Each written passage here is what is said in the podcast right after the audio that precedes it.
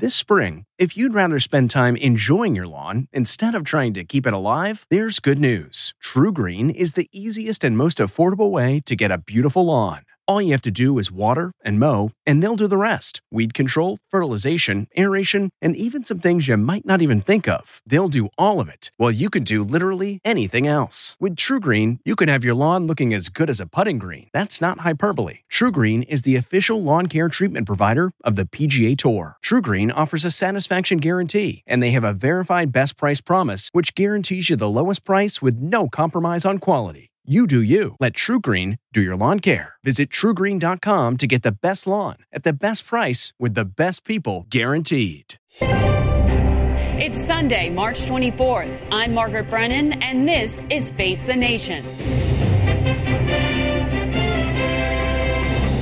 President Trump headed to his winter White House Friday morning, just hours before Washington's biggest guessing game officially ended.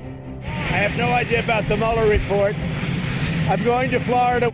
The president has long believed he'll be exonerated. There was no collusion, there was no obstruction, everybody knows it. It's all a big hoax. It's, I call it the witch hunt. It's all a big hoax. Now that the report is done, speculation about what's in it grows. It's up to Attorney General William Barr to determine what to tell Congress and the public. Democrats, along with a lot of Republicans, are insisting the report be released.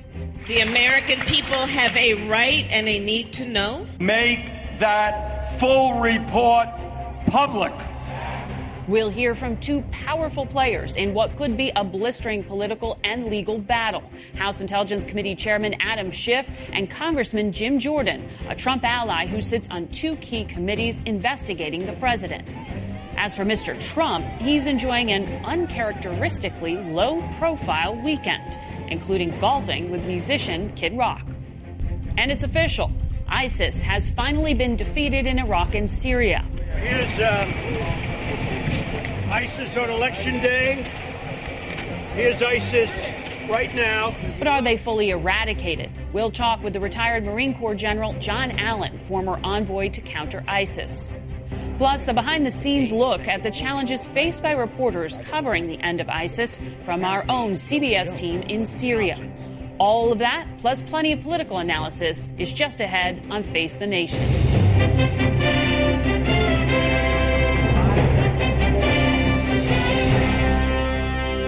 Good morning and welcome to Face the Nation. Special counsel Robert Mueller's investigation has ended, but its conclusions are still a mystery. Not even the White House has been briefed yet. Later today, Attorney General William Barr is expected to release his summary of the report's conclusions and will share it with key members of Congress. That summary will be released to the public, but the detailed report remains confidential at this point. What we do know is that Mueller's 22 month investigation has led to charges against 34 mostly Russian foreign nationals. Six are former Trump aides or confidants, and so far five have been convicted. We begin in Los Angeles with the chairman of the House Intelligence Committee, Adam Schiff. Uh, welcome to Face the Nation. Uh, Good morning. Congressman, uh, no member of the Trump campaign was indicted for conspiring with Russia. I want to play for you uh, what you had predicted. I think there's plenty of evidence of collusion or conspiracy in plain sight. Now, that's a, a, different statement than saying that there's proof beyond a reasonable doubt of a criminal conspiracy. Bob Mueller will have to determine that. On the issue of collusion, the, the reality is that there is ample evidence of collusion in plain sight, and it has been for a, a very long time. Mueller does not think there is a criminal conspiracy on this front. Does it hurt your case? No, as I said, uh, I have great confidence in Bob Mueller's judgment as to who should be prosecuted or who should not.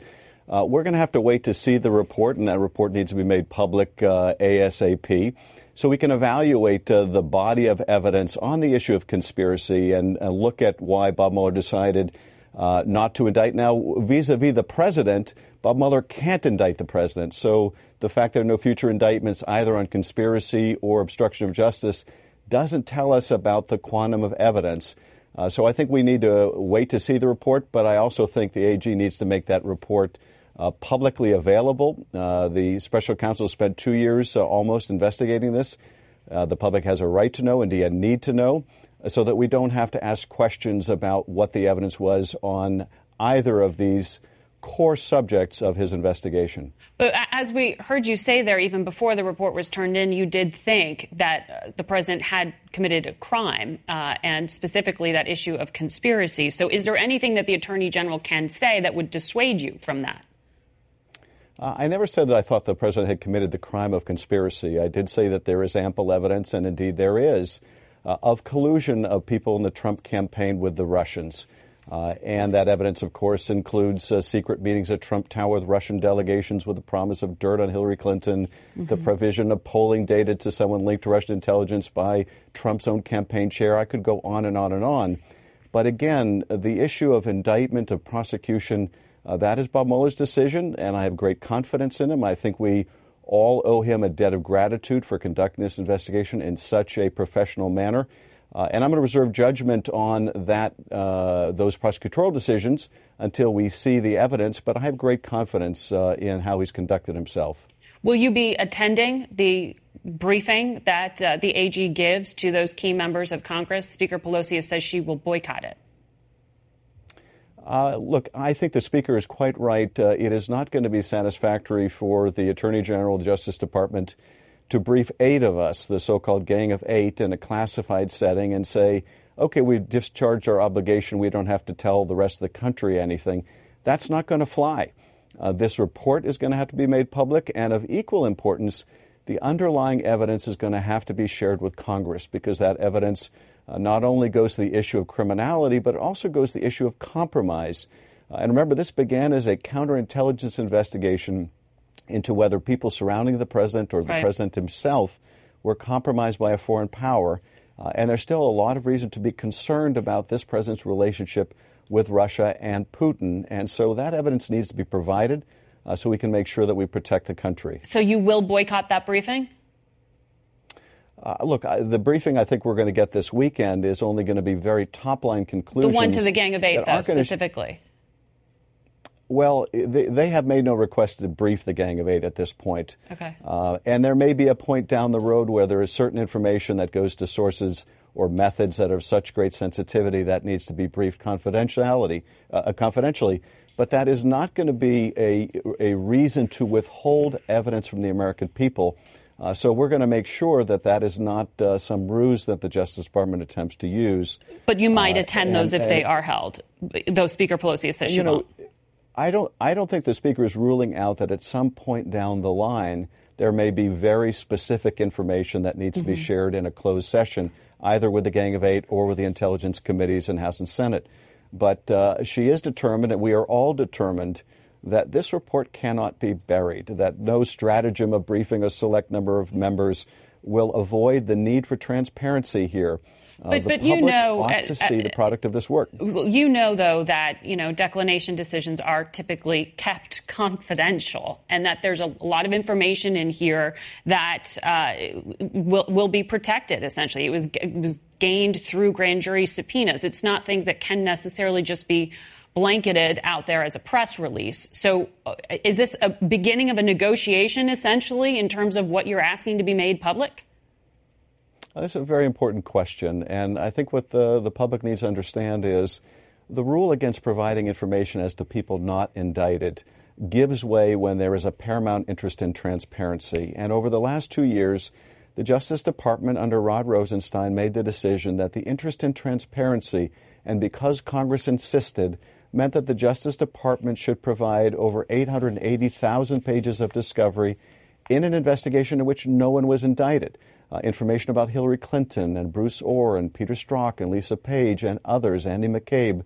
Uh, that all was provided, notwithstanding there were no indictments in that investigation. That wasn't a special counsel, and that wasn't a counterintelligence investigation, though. Those, it was a different case. Uh, well, actually, actually, a great many of those documents, thousands of pages of those documents, pertained to the Mueller investigation, were part of a counterintelligence investigation. There were FISA application materials that were declassified and made public. Uh, there were interviews that went into those uh, applications and other materials that were pertaining to an ongoing investigation that had deep counterintelligence implications. So they did all of that, and they cannot maintain now that we only do that for Republican Congresses vis a vis Democratic candidates. We won't share information. We won't be transparent about the Trump investigation. That will never fly with Congress, uh, and it will never fly in the court if we have to go to court to insist on that evidence. It, it took Bob Mueller two years to come to these conclusions, uh, and there were no indictments related yet to conspiracy with Russia. What is it that your committee can find? Because many will look at this and just say Democrats are purely focused on impeachment. Is that the end game? Uh, that's not the end game. I think the speaker's made very clear that in the absence of very compelling evidence, uh, that there isn't going to be an impeachment. But one of the reasons why it's so important that this underlying evidence be shared with Congress is that so we don't have to reinvent the wheel, uh, so that we don't have to go through all the same interviews uh, as Bob Mueller. And indeed, there is some evidence in the possession of the Justice Department that the Congress can't get any other way. Uh, they've seized uh, hard uh, hard drives, uh, for example, reportedly from search warrants executed on Roger Stone, other materials from search warrants on Paul Manafort. We can't get much of that information except through the department. So if there's an interest, and we certainly have one in Congress, in exped- an expeditious investigation in Congress, that information will allow us to do that. Uh, I want to say this too mm-hmm. that our obligation is not the same as Bob Mueller's, which is to decide who to prosecute. Our obligation is to find the facts, make them clear to the American people, take corrective action, protect the country, particularly if there's evidence that the president is somehow yeah. compromised by a hostile power. We will wait and see. Congressman Schiff, thank you for joining us. We turn now to Congressman Jim Jordan, ranking member on the House Oversight Committee and a member of the Judiciary Committee, and he joins us from Columbus, Ohio. Uh, Congressman, as we've said, no one really has seen this report just yet. Uh, can you actually claim vindication? A lot of Republicans seem to be seeing that here. Well, we want to read the report first, but what I do know is that to date, not one bit of evidence to show any type of coordination, collusion, conspiracy between the Trump campaign and Russia to influence the election. So that's been that we, have sort of known that for a long time, or at least none that rises to beyond a reasonable doubt and can be well, prosecuted. Well, understand this: when this thing all started, back in May of 2017, the Justice Department had already been looking into this issue. For they, they started in 2016, late summer 2016, and all the way up until the special counsel was named uh, in May of 2017, there was no evidence of collusion at that point either. Because when we deposed Lisa Page, when we deposed Jim Comey, they both told us. Up until the point that Comey left the FBI, there was no evidence of collusion. Now, 22 months later, there still doesn't appear to be any evidence of any type of coordination between the Trump campaign and Russia to impact the election. Uh, we'll read the report and we'll see what it says, but that seems to be the, the, the facts as we know. But, so you no longer believe that the Mueller report is a hoax or a scam, as the president has called it? I, have not called it that. In fact, the president, no, the president has let the, called it that. The president, the president has let the Mueller report play out. Understand this, Margaret. Everyone got what they what they go back to May of 2017. All the Democrats, all the Republicans in Washington, D.C. said we need a special counsel. And they got the guy they wanted. They got Bob Mueller, the guy who everyone said is right next to Jesus, can almost walk on water. They got the guy they wanted. He now has his report, and, and it right. looks and, like and you it's, tried it looks to like file it's not articles be of impeachment against the Deputy Attorney General who, who helped put him in place. Sir, you have been a skeptic of this probe from the beginning. That's because, so that's do you now accept its well, findings and believe it has integrity? Well, all I'm saying is the Democrats, when they, they, now, it seems like they now think that this is not going to be the bombshell they thought it was going to be. So they're launching all kinds of new fishing expeditions. They bring in Michael Cohen, for goodness sake, their first announced witness of the 116th Congress. Michael Cohen, a guy who's going to prison in six months or six weeks for lying to Congress. They bring him in, and what does he do? He lies to Congress again. We think at least seven times. So th- Jerry Nadler sends 81 letters to 60 some different people. So they're mm-hmm. launching all kinds of new fishing expeditions to find more well, information because they're bound and determined to go after the president. But, you, but Congressman, you amazing- know that, as we said at the beginning of the program, 34 people were indicted. Three companies, aides, including the National Security Margaret. Advisor Michael Flynn, campaign chairman Paul Manafort, they have admitted Margaret. to breaking the law. So what can you admit central- that this was not a witch hunt?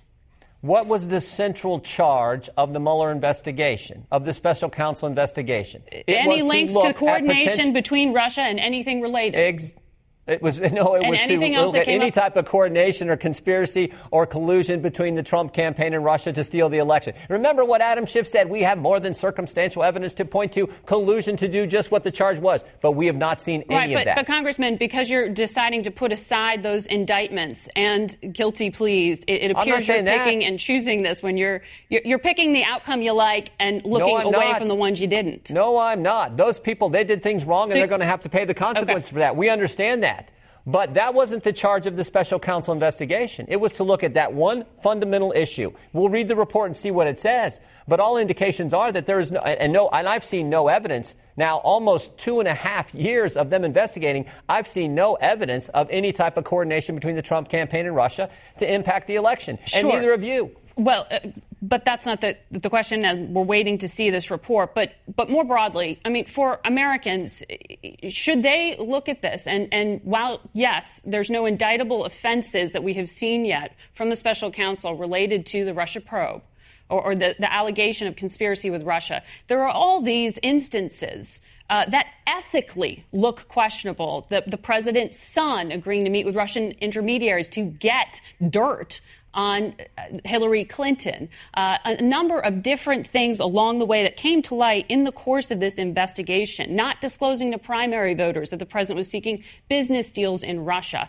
Do those things morally sit right with you? Look, we'll, we'll read the report and we'll see what, what uh, the special counsel has Well, to those say are things about we that. already know. And I'm asking you ethically, morally.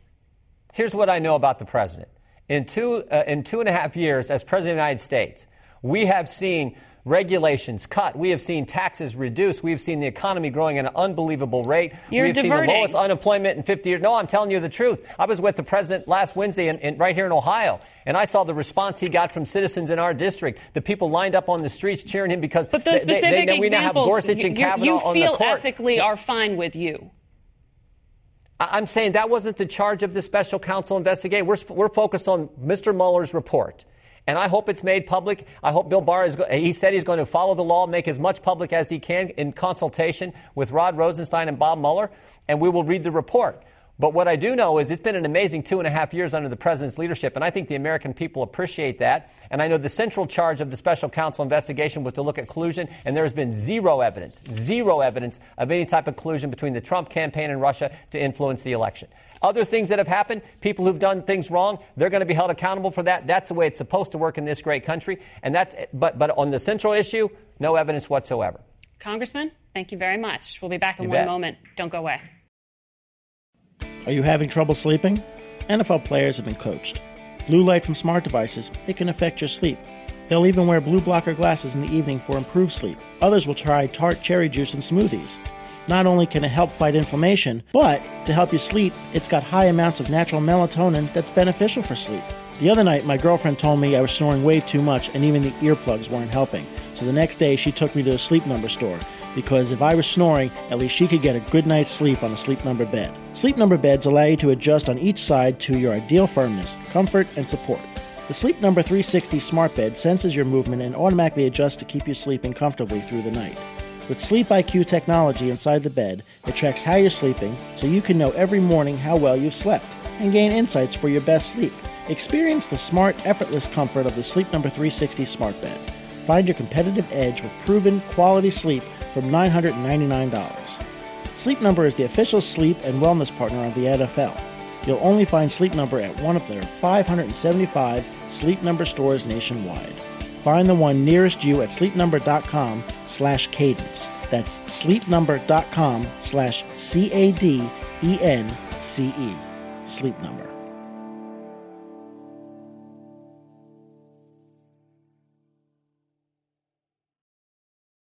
We're back now with Congressman Hakeem Jeffries. He is the fourth ranking Democrat in the House leadership and joins us this morning from New York City. Uh, Congressman, welcome to Face the Nation. Uh, no one has seen the details of this report yet. Uh, what is it that you are actually looking to get and hear from the Attorney General today? What can we expect? Well, the American people deserve to know the truth, the whole truth, and nothing but the truth. This is a serious national security investigation. 17 different intelligence agencies concluded that Russia interfered with our election, attacked our democracy in order to try and artificially place Donald Trump at 1600 Pennsylvania Avenue. That's a very serious thing, which is why, as House Democrats, we are saying that the Department of Justice should release the entire report as well as the underlying documentation. We don't want to see simply crib notes. We don't want to see an outline. We don't want to see an executive summary. We need to see everything so that the American people can draw conclusions on their own. But redactions, declassifications, I mean, this is confidential information. You have to go to court. This is going to take some time. Well, we certainly understand that to the extent there are sources and methods that need to be protected, those type of redactions are appropriate. But beyond that, uh, we think that in the interest of full disclosure and complete transparency, the American people paid for this report they deserve to get an understanding of the conclusions that were drawn. 420 members of Congress voted for public disclosure. Mm-hmm. Zero members of Congress in the House voted against it. The American people overwhelmingly have said, more than 80%, Democrats, Republicans, and independents, that the report should be disclosed. That's what we expect. Should we expect the Attorney General and the special counsel to face questioning in front of your committee, in front of the television cameras? Well, I think that certainly is a possibility, but let's uh, take the first step in terms of the full disclosure of the report and the underlying documentation. The American people deserve to know whether Donald Trump is either A, a legitimate president, B, a Russian asset, C, the functional equivalent of an organized crime boss, or D, just a useful idiot who happens to have been victimized by the greatest collection of coincidences in the history of the Republic. Congressman, it Let's sounds like what... you've come to your own conclusions. That's a question. I haven't drawn a conclusion. What I'm saying is that this. The chairman of the serious... Judiciary Committee, Jerry Nadler, said it is very clear the president obstructed justice. He said that before the report even came out or was concluded. Republicans are going to look at this and just say you are making a case for impeachment regardless of what is presented to you by the attorney general we've been very clear. Uh, Democrats didn't run on impeachment. We didn't win the House of Representatives back on impeachment. We are not focused on impeachment. Actually, we're focused on executing our For the People agenda. We want to lower health care costs for everyday Americans. That's what we promised. That's what we're working on. We want to enact a real infrastructure plan. We have a trillion dollar plan. It would invest uh, and create at least 16 million good paying jobs. We want to fix our crumbling bridges, roads, and tunnels and airports and mass transportation system. And we also want to bring our democracy to life. That's why we passed H.R. 1. That is our focus, Margaret. That will continue to be our focus moving forward. Are you actually predicting that legislation is going to get through in the next two years and not just be eaten up by all the political arguments around this report and the investigations that are ongoing in the House? I certainly believe that that is possible we are going to try to do everything we can to try and find common ground. We're going to lead by example and what try actually to gets move done? Forward. Well, one, we're going to work to try to drive down the high cost of life-saving prescription drugs. Uh, we believe that the federal government should have the power, perhaps through Medicare, to use its bulk price purchasing ability to negotiate lower drug prices on behalf of the American people. The How are you going to gone... work? Sorry, go ahead. How are you going to work with the president on doing that, though, when some members of your caucus have already been calling for his impeachment going back to two years prior? Well, Nancy Pelosi has been very clear about impeachment, and I share uh, her view, and so do the overwhelming majority of the House Democratic caucus. We are not going to proceed unless the case is compelling, the evidence is overwhelming, and most importantly, public sentiment around impeachment is bipartisan. So we are going to keep our focus on things like life saving prescription drugs and reducing its high price. And we believe the president has come to Congress, spoke to the nation during the State of the Union address, and said he agrees we should try to work together to get that done. He's also indicated that he agrees with Democrats that we should try to fix our crumbling infrastructure, and we're going to try to get that accomplished as well. All right, Congressman, we will watch and see what happens uh, on all those predictions. Interesting to hear some optimism uh, there. We will be right back. What's your next adventure? Everyone deserves a chance to do what they love. Pacific Life helps you reach financial goals while you go after your personal ones. Plans change over time, and your financial solutions can too. Pacific Life has a variety of financial solutions that can help you complement your life goals and passions while managing the uncertainties. Backed by more than 150 years of experience, you can count on Pacific Life to be there so you can go out and keep living your best life. Pacific Life is one of the most dependable and experienced insurers in the industry and has been named one of the 2019 world's most ethical companies by the Ethisphere Institute. The freedom to go after whatever is next for you? That's the power of Pacific. Ask a financial professional about how Pacific Life can help give you the freedom to do what you love, or visit www.pacificlife.com.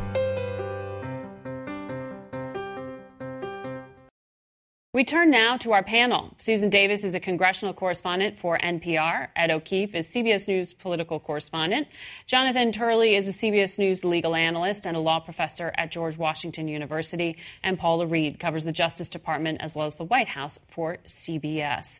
Uh, Paula, we're wait and see mode. What do we actually expect to hear today, if anything? We do expect that the Attorney General will release the principal conclusions that were provided to him by the special counsel. Right now, as we're sitting here, the Attorney General, his Deputy Attorney General, a small group of principal advisors, they're holed up in the Justice Department, poring over this, deciding what can become public. A lot of this, though, is being driven by the Deputy Attorney General, Rod Rosenstein. He has actually been the liaison between the special counsel and the Justice Department throughout this process, so Barr is relying on him heavily. So for anyone who's hoping that the full report gets released, probably bad news for them because Rosenstein has been clear. He does not believe that declination decisions should be released. He's not a fan of releasing the whole report. He wants to stick to the regulation. And that is exactly at the heart of what we just heard some of the Democrats say they're going to argue about. Uh, we will return to talk more about what is in the Mueller report and the future of the battle against ISIS. Memories make us laugh and cry. And sometimes cringe when we look back at our fashion choices. But in between flashbacks of bowl cuts and dad jeans, our memories are fading, and so is the old media that holds them. Hi, I'm Adam Boeselager. And I'm Nick Mako, and we're the founders of Legacy Box. Legacy Box is the easiest and safest way to preserve your family memories. Here's how it works fill Legacy Box with your outdated media. We professionally digitize and send them back on DVDs, thumb drive, or the cloud. Look, those forgotten home movies, VHS tapes, film reels, and photos are degrading right before your eyes. Experience peace of mind and enjoy reliving the glory days. Join more than half a million families who have already trusted Legacy Box. Save your memories today. Visit legacybox.com/save and for a limited time get 40% off your order. That's legacybox.com/save for 40% off. legacybox.com/save.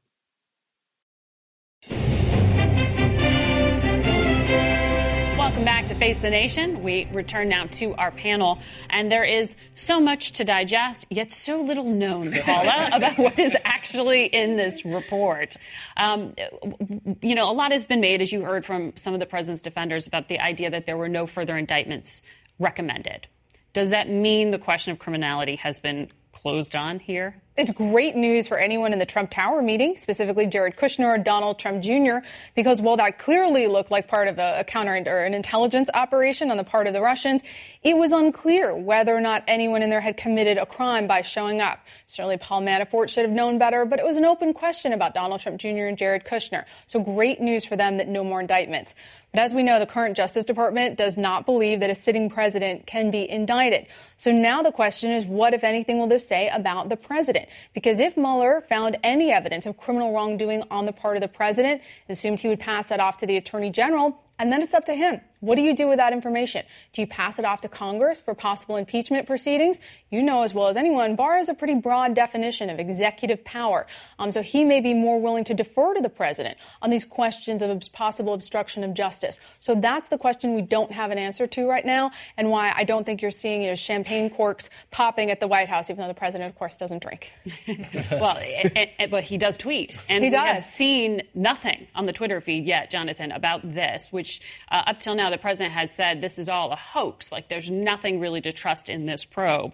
But if there are no further indictments recommended, does he? I mean, how does he handle this relationship with his essentially, you know, the lawyer for the country, right. the attorney general, who works for him and the American people. Well, Bill Barr is going to do exactly what he thinks the law commands. I've known him for years, and he is, someone who is not, you're not able to push in any direction. I mean, he's built like a linebacker, he litigates like a linebacker. Uh, he will do exactly what he thinks the law requires. Now, the fact that there's no indictments coming out really does suggest that there was no collusion related crime. Uh, because even though you can't indict the president, you can certainly indict other people, and you can't collude alone. Mm-hmm. Mm-hmm. So he can do a lot of things alone. He can tweet alone, but he can't collude alone. So that may, in fact, be a vindication, but they only take you so far right? I mean, this report, if it gets out, could have a lot of damaging information. You don't want to end up like, you know, Big Julie on Guys and Dolls saying 33 arrests and no convictions. That's not exactly a powerful argument for a president to make. And you heard from Congressman Schiff, I mean, putting the politics aside, he, he's sort of drawing this line saying you could have still seen conspiracy, but it didn't rise to the level of being able to indict. Well, I think that. Uh, it, so, will I, the president ever be able to clear himself, essentially? Well, I think, look, let's not fool ourselves. Most people are going to read the lead on this story. If it comes out that no collusion was found, for most people in this country, that vindicates the President of the United States. I mean, this is, a, this is as close as D.C. gets to an organized sport. But for the rest of the country, they will look at that lead. And he has said there's no collusion. And if Mueller agrees with him, it will vindicate him in the eyes of a lot of citizens. And how do Democrats digest this, Ed? I can't wait to see because, I, you know, runs the gamut from those who have been under the impression that he will get off scot free to some sense of there will be other things we need to investigate and justifiably so. What I found interesting this past week, there was a poll from CNN that found 68% of Democrats support impeachment. That's a high number, nearly 7 in 10, but it's down 12 points from December when it was 80% of Democrats believe that way. Why has that happened? Was it because Nancy Pelosi has convinced them that he's not worth it? Is it because they too now are reading between the lines and reading all our coverage and realizing that maybe there isn't that much there and we should focus on other things? Or is it the realization that what worked for them in November, focusing on health care, focusing on the economy, education, and other issues, and not Donald Trump, got them into office, got them back to House majority, and might eventually help them win the White House? We'll see. So you heard from Speaker Pelosi this decision she made that she says she will boycott this Gang of Eight, the, the key members of Congress who are supposed to be or expect to be briefed by the Attorney General on the findings. Uh, and that would include more information that's been made public. What is the point yeah. of boycotting the briefing? I mean, Democrats have made very clear that transparency is going to be their entire strategy here. We know, we don't know what the report says, but we know principal findings alone is not going to be enough. I do think it is interesting that the call for transparency is coming from across the political spectrum, although their motivations are very, very different. I think Democrats still say there's two different standards here. There's reasonable doubt in a courtroom, and there's a political standard by which Congress might want to continue to pursue. Republicans, I think to Jonathan's point, that they see this as a potential to clear the president, at least in political terms, in the eyes of the public. So as much as they can get out and those competing pr- prospects. For Nancy Pelosi, I don't think she wants to be in a position where she it's known that she's gone into a meeting with Bill Barr and knows what has been in that and can't talk about it. So in some ways, I can see it's, it's self-preservation on her part to say anything you're going to tell me, I want all of these members to know too. And I do think more broadly, like pol- politics, yes. But this report, and at the core of it, is something that the public really does have a right to know. And as much transparency as possible, a lot of lawmakers I talk to say they want the public to know it so they can feel confident in their elections. To that point, uh, Hakeem Jeffries made the point too 420 to nothing. Mm-hmm. The House approved yeah. a measure calling on the Justice Department to release the full report. Nobody went home this past week, had a town hall, and got yelled at for voting yes on that. The public wants to see it. It could be cathartic for, pe- for people, frankly, because of that. The other thing to keep in mind, I talked to Chris Coons of Delaware yesterday.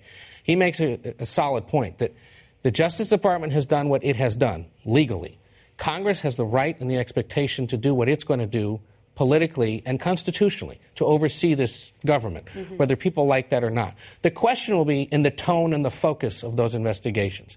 Do they go after the raw material because they're convinced that there's something in there that merits more investigation? Or do they just step back and say, look, there's all these other issues, the Trump Hotel.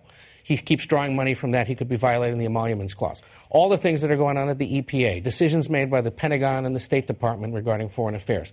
If they focus in on that kind of transparency and accountability, they may emerge from that okay because the American public will realize they're just looking at the rest of the government and doing their job. Well, certainly no one wants to vote against transparency, but let me try to argue yes. the other side, which is traditionally in this country, you can be investigated by law enforcement, and if you are not charged, they don't want that evidence out there hanging over you. And I know many people have argued, what about the public interest? Is there any investigation where there was ever such significant public interest? Well, yes, let's look at the investigation into Secretary Clinton's use of a private server.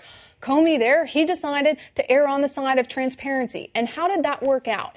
Every word he uttered at that press conference was parsed and it was weaponized for political purposes, not just against her, but also against the FBI and the Justice Department. It was used to undermine the legitimacy of the entire organization. Every single word he used, every adjective, who advised him on that? Well, clearly they weren't being serious. I think we really have to contemplate the merit of releasing evidence against people who have not been criminally charged. Is that Rosenstein's reason then for holding back? I think that is part, that's his philosophy. I don't know if it's justification. Remember, he's the one who wrote a memo supporting Comey's firing. Now, there's a lot going on there, but this is someone who's been pretty consistent in terms of not releasing these so-called declination decisions, not releasing the, the reason behind not charging someone. Because in doing that, you air evidence against someone who has not been charged. And privately, Republicans do repeat what you just said, which is this is a dangerous precedent to set to set, though publicly they challenge and champion transparency. Um, but legally here, what are the next steps? And on this question of obstruction, you heard uh, Congressman Jordan say, no, no, no, this was all about con- collusion. Anything else in here is outside the special counsel's mandate. No, obviously it was not outside the mandate. In fact, the mandate had, was expanded. Exactly. Uh, now, the problem for, for Donald Trump is if he is cleared of collusion and maybe even obstruction by the special counsel, who won't clear him necessarily as, as much as saying, I can't find a really actionable criminal case to bring um, that's basically breaking out of the orbit of Jupiter, and you still have to go through the asteroid belt. I mean, there's now a hundred different investigations that are going to hit you. They're smaller, but there's more of them, and you have to be more nimble. And that means he's got to have greater self-restraint. But it doesn't help when you saw with, with Congressman Jeffries, you get a glimpse of what's coming, right? Jeffries talked about, look, there's four options here. Either he's a Russian mole, a useful idiot, and I forget the other ones, A through D. And there was no E except all the above, right? E could be he didn't commit these crimes. But you, you, notice that's not on the list, and that's going to be what we're going to see coming out. The knowingly part. Right. Not that the Russian interference is in question, but that the president knowingly colluded, coordinated, conspired. Yeah, he might not have committed a crime. Mm-hmm. I mean, this is you know, I guess it's sort of the process of grieving from, you know, denial to acceptance. But it is possible that the president did not commit a crime. That seems most likely. We have no evidence so far that I've seen that the president has committed a crime. And you know well, very well, once you get into obstruction of justice, a lot of that will fall on the attorney general's interpretation of what that means. And he has a pretty deferential definition in terms of what executive powers entail, specifically when it comes to firing your FBI director. But that's not necessarily absolving anything in the Southern District. Right, and the Southern District should concern the president. Yeah. That's a whole nother can of worms. He's being investigated not only his business, his inauguration fund, and these outstanding questions about campaign finance violations. You have Michael Cohen cooperating in that case, and it's easy to impeach Michael Cohen's credibility. But you also have AMI, the publisher of the National Enquirer, and its chairman and CEO, David Pecker. That is a case where the president has been directly implicated as individual one. It should concern the president. And I, think that his, his toolbox that he's used quite effectively to attack the special counsel may not work as well in the Southern District. So, what does a bombshell look like, if that is the benchmark for impeachment?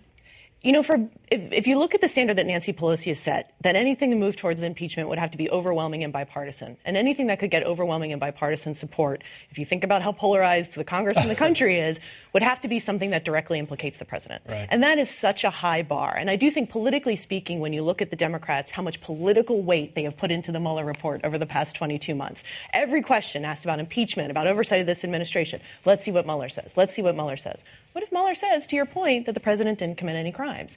Then I do think that takes a lot of the air out of the balloon of Democrats. And as they pursue these documents, as they pursue this oversight of this investigation, do they have the own political risk of, yes, looking like they're on a witch But that raises Southern District of New York, right? Because they've already said absolutely. the campaign finance crime by Michael Cohen was committed with one other person. Who was that? He said, I was ordered to do this by Donald Trump. It looks a little odd for Southern District to say, yeah, he committed a crime, but this guy didn't. So what could be dangerous is if there comes out a, a finding that he could be indicted on that issue, Mhm. but it would have to wait, for, and the statute limitations might extend beyond uh, 2020. And that takes us into a whole other conversation, um, but we have to leave it there. Thank you, all of you, for helping to make sense of this. I know it's complicated and confusing for a lot of people, uh, including all of us at times. Um, so we will await more detail from the actual report, but we will come back with a different story a look at the future of ISIS. Territorial defeat, does it mean they're no longer a threat? I used to think that all diet and weight loss plans were the same. Well, not anymore, because I found Noom. Noom is a new and totally different approach to losing weight and getting healthy that uses psychology and small goals to help change your habits. So it's easy to lose the weight and keep it off for good. Noom combines the power of technology with real human support, offering as little or as much help as you want along the way. And since Noom is an app, it's always with you and easy to use, which makes it super easy to stay on track and reach your goals. Plus, it's really simple to get started. Just go online, answer a few quick questions, and they'll create a personalized program just for you. Noom helped me lose my old way of thinking about food and dieting. So, what do you have to lose? Visit Noom.com slash podcast, N O O M dot com slash podcast, and start your 14 day trial today. Like they say, change your habits, change your mind, and change for good with Noom. The last remnants of the ISIS caliphate that covered much of Iraq and Syria five years ago were reduced to nothing this week, marking a milestone in the years long effort to put an end to the terror group. Retired Marine Corps General John Allen was once the special presidential envoy to the global coalition to defeat the group under President Obama. He is now president of the Brookings Institution. Good to have you here. It's good to see you again, Margaret. Do we call this victory? I- think it's a waypoint in the process of eliminating this threat. Uh, we saw that this organization would eventually become a three-headed monster, if you will. Uh, one of it, one of those heads, was the uh, core of the organization in Iraq and Syria. Uh, another is the provincial dimension of it today, which is seen in multiple locations around the world. And the third area is, is located on the internet. So I think that there has been significant progress in, in eliminating one of the principal dimensions of this threat. And I have to tell you, in the last 48 hours, as I have seen the, the final operations uh, un- unfolding in Syria, my thoughts go back to the thousands and thousands of people who suffered from this incredible, abhorrent uh, terror group, but also the thousands who sacrificed their lives to deliver us to this point. And I understand uh, even a news crew hit an IED coming out of the, the celebration. And so the, the sacrifices of our media in covering it as well was very important, I think, to this whole process. Um, uh, I think that's a, a great point for you to underscore. Um, I want to ask you: the president's language has kind of changed in the past few days. He has declared, you know, victory um, and said he needs to be given credit for it, but also pointed that okay. There is still going to be a threat online. Um, in fact, he said, well, on occasion these cowards will resurface. They have lost all prestige and power. They're losers and will always be losers. Um, is, is the internet the real battlefield? No, there's plenty of uh, fighting still to go on, even in the area that we called the province of core ISIL, where the caliphate was uh, at its strongest. There The are threat's not gone on the ground in Syria. Oh Iraq. no, no. There's still thousands of these folks that are unaccounted for, and I and I think that we'll, what we will see uh, in both Iraq and Syria uh, in the months to come will be extensive mop-up operations to try to eliminate those elements that have gone to ground. That, that will organize in sleeper cells and so on to continue the attack. They haven't given up one iota of their narrative or their obligations uh, or their objectives. Uh, and we're going to see that we have to eliminate that that uh, threat on the ground, and we'll see continued operations not just there, but if you do a uh, a connection of the dots of where the provinces of Daesh have been attacking, Daesh being the Arabic acronym, they're clustered in Libya. Ansar al-Sharia is a is a Daesh province. Boko Haram is a Daesh province. Uh, Ansar Bayt al Maqdis in the Sinai is a Daesh province, Abu Sayyaf in the Philippines. If you see the cluster of these attacks, this is still quite a virulent and dangerous group as well as being on the internet. Well, uh, on the ground, though, in that uh, so-called caliphate in Iraq and Syria, uh, General Votel, the top, top U.S. commander in the sure. Middle East, testified recently, and he said the fighters remain unrepentant, unbroken, radicalized. This is a generational problem, and they're melting away. Mm-hmm. Uh, 400 U.S. service people will be left in Syria. Is that an adequate number to take on that threat? Mm-hmm. Well, first, Joe is uh, General Votel is exactly correct. He's one of the greatest soldiers we've minted uh, in the United States. Number one. Number two, uh, the forces that were there were overseeing the final operations of the SDF, the Kurds and the Arabs that we've been supporting. The 2,000 that the president has that's, cor- that's correct. And those forces, uh, their mission was not over for some period of time. Now, eventually we'd bring them home, and the president is right to want to bring them home. But they were overseeing the essential next phase of this, which is the stabilization of the population. And the paying for that stabilization was happening through our European partners, through the coalition and our allies who've been with us all through this fight. And the, the critical point about what Joe is saying, what General Votel is saying here, is that if you don't stabilize the population and eliminate the basic human causal factors that makes an organization like Daesh attractive, then we, we face the potential for a reflash. That's something President Trump says he's not interested in doing. Well, that's a problem. Then are we prepared to go back and fight again? I mean, so we've been in, in Iraq now twice mm-hmm. because once we came out too early, and the second time we went back because of we, we didn't finish the job. And Baghdadi is still at large, well, the leader of ISIS. We'll get him. Your prediction is I will get him. Not long. Yeah.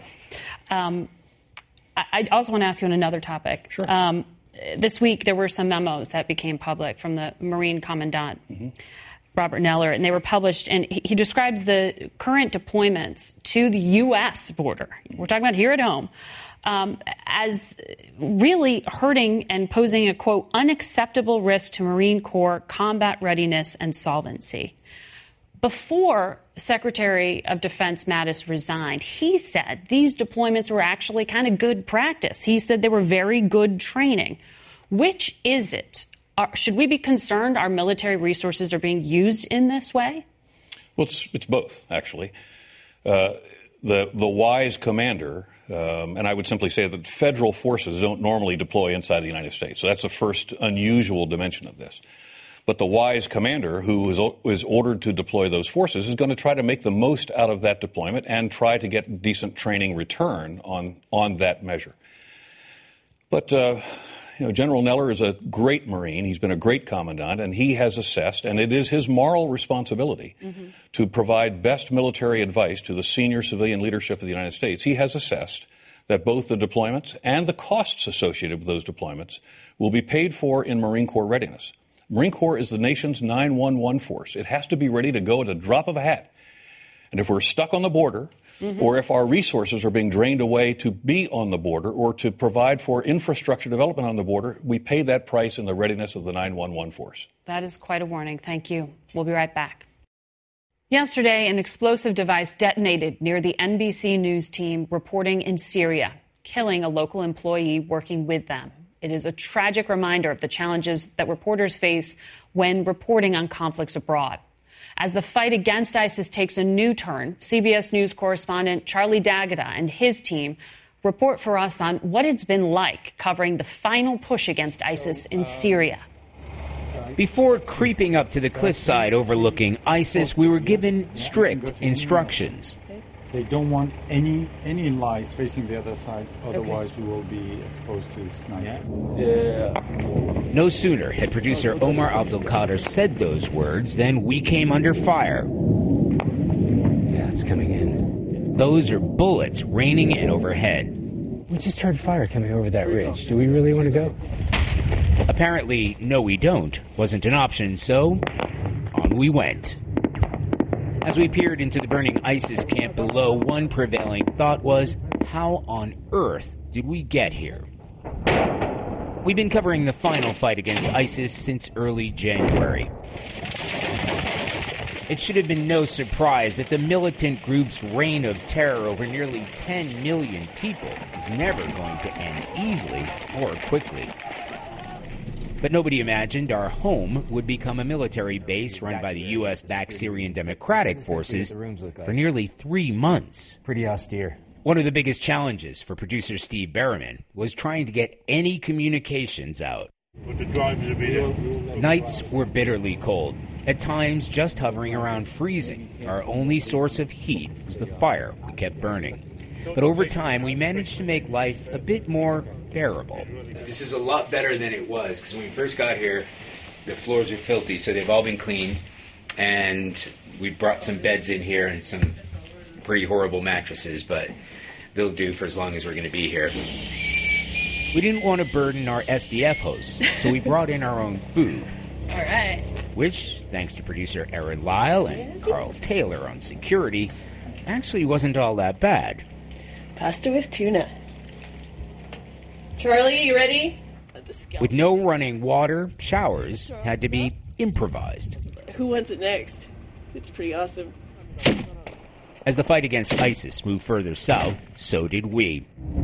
We just entered Baghouz, the last foothold, if you want to call it that, of ISIS, where they've been fighting for weeks to try to push ISIS fighters, militants back. This is as close as we've ever got to ISIS. Actually, it's as close as I've ever gotten this conflict. Doesn't exactly fill me with confidence.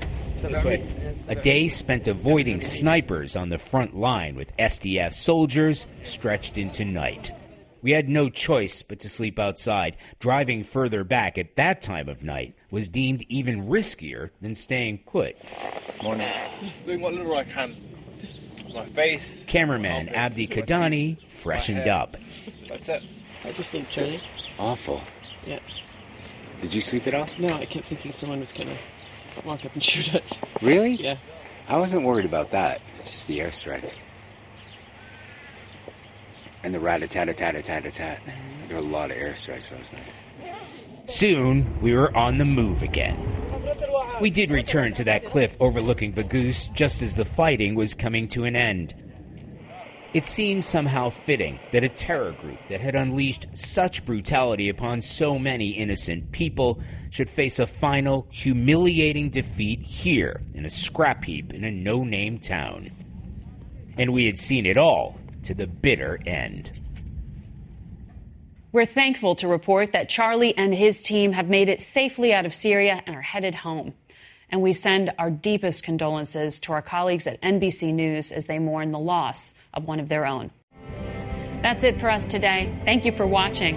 Until next week, for Face the Nation, I'm Margaret Brennan. Today's guests were Democratic Congressman Adam Schiff of California and Hakeem Jeffries of New York. We were also joined by Republican Congressman Jim Jordan of Ohio and retired General John Allen. The executive producer of Face the Nation is Mary Hager. This broadcast was directed by Allison Hawley. Face the Nation originates from CBS News in Washington. For more Face the Nation, we're online at facethenation.com and you can. If you like Face the Nation with Margaret Brennan, you can listen early and ad free right now by joining Wondery Plus in the Wondery app or on Apple Podcasts. Prime members can listen ad free on Amazon Music. Before you go, tell us about yourself by filling out a short survey at wondery.com/survey. You know how to book flights and hotels. All you're missing is a tool to plan the travel experiences you'll have once you arrive. That's why you need Viator. Book guided tours, activities, excursions, and more in one place to make your trip truly unforgettable. Viator has over 300,000 travel experiences to choose from. Everything from simple tours to extreme adventures and all the niche, interesting stuff in between. So you can plan something that everyone you're traveling with will enjoy. Real traveler reviews give the inside scoop from people who've already been on the experiences you're considering. So you can plan with confidence. Free cancellation helps you plan for the unexpected, and 24 7 customer support means you can travel worry free. Download the Viator app now and use code Viator10 for 10% off your first booking in the app. Find travel experiences for you. Do more with Viator. Are you ready for an all new season of Survivor? You better be because Survivor 46 is here and it's 90 minutes of twists and turns you don't want to miss. Better yet, after each episode, there's a brand new episode of On Fire, the only official Survivor podcast. Each week, we go behind the scenes of the episode's biggest moments, taking you into the how and the why things happened. And this season, we're very lucky to be joined by an expert, the winner of Survivor 45, Dee Valladares. What is up? I'm thrilled to be joining this team and to be giving you my take on how and the why players made the moves they did, what it takes to outwit, outplay, and outlast, and to ask Jeff some questions because even after 26 days out there, there is still a lot for me to uncover. Bring it, Dee. Listen to On Fire, the official Survivor podcast, wherever you get your podcast.